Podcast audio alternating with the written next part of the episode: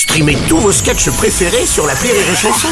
Des milliers de sketchs en streaming, sans limite, gratuitement, gratuitement sur les nombreuses radios digitales Rire et Chanson.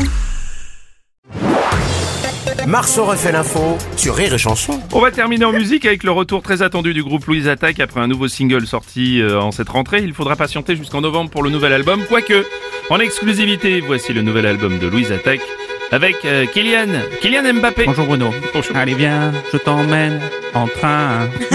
On ira à Nantes, ce sera bien.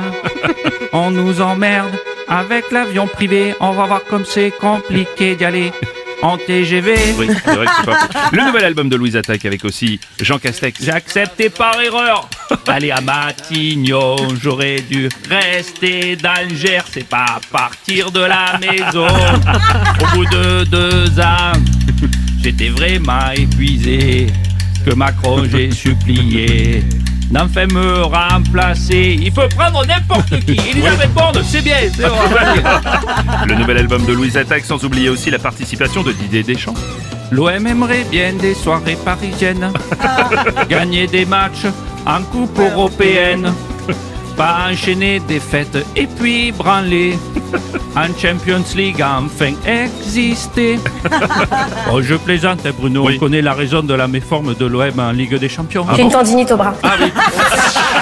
Marceau refait l'info tous les jours en exclusivité sur Rire et Chanson.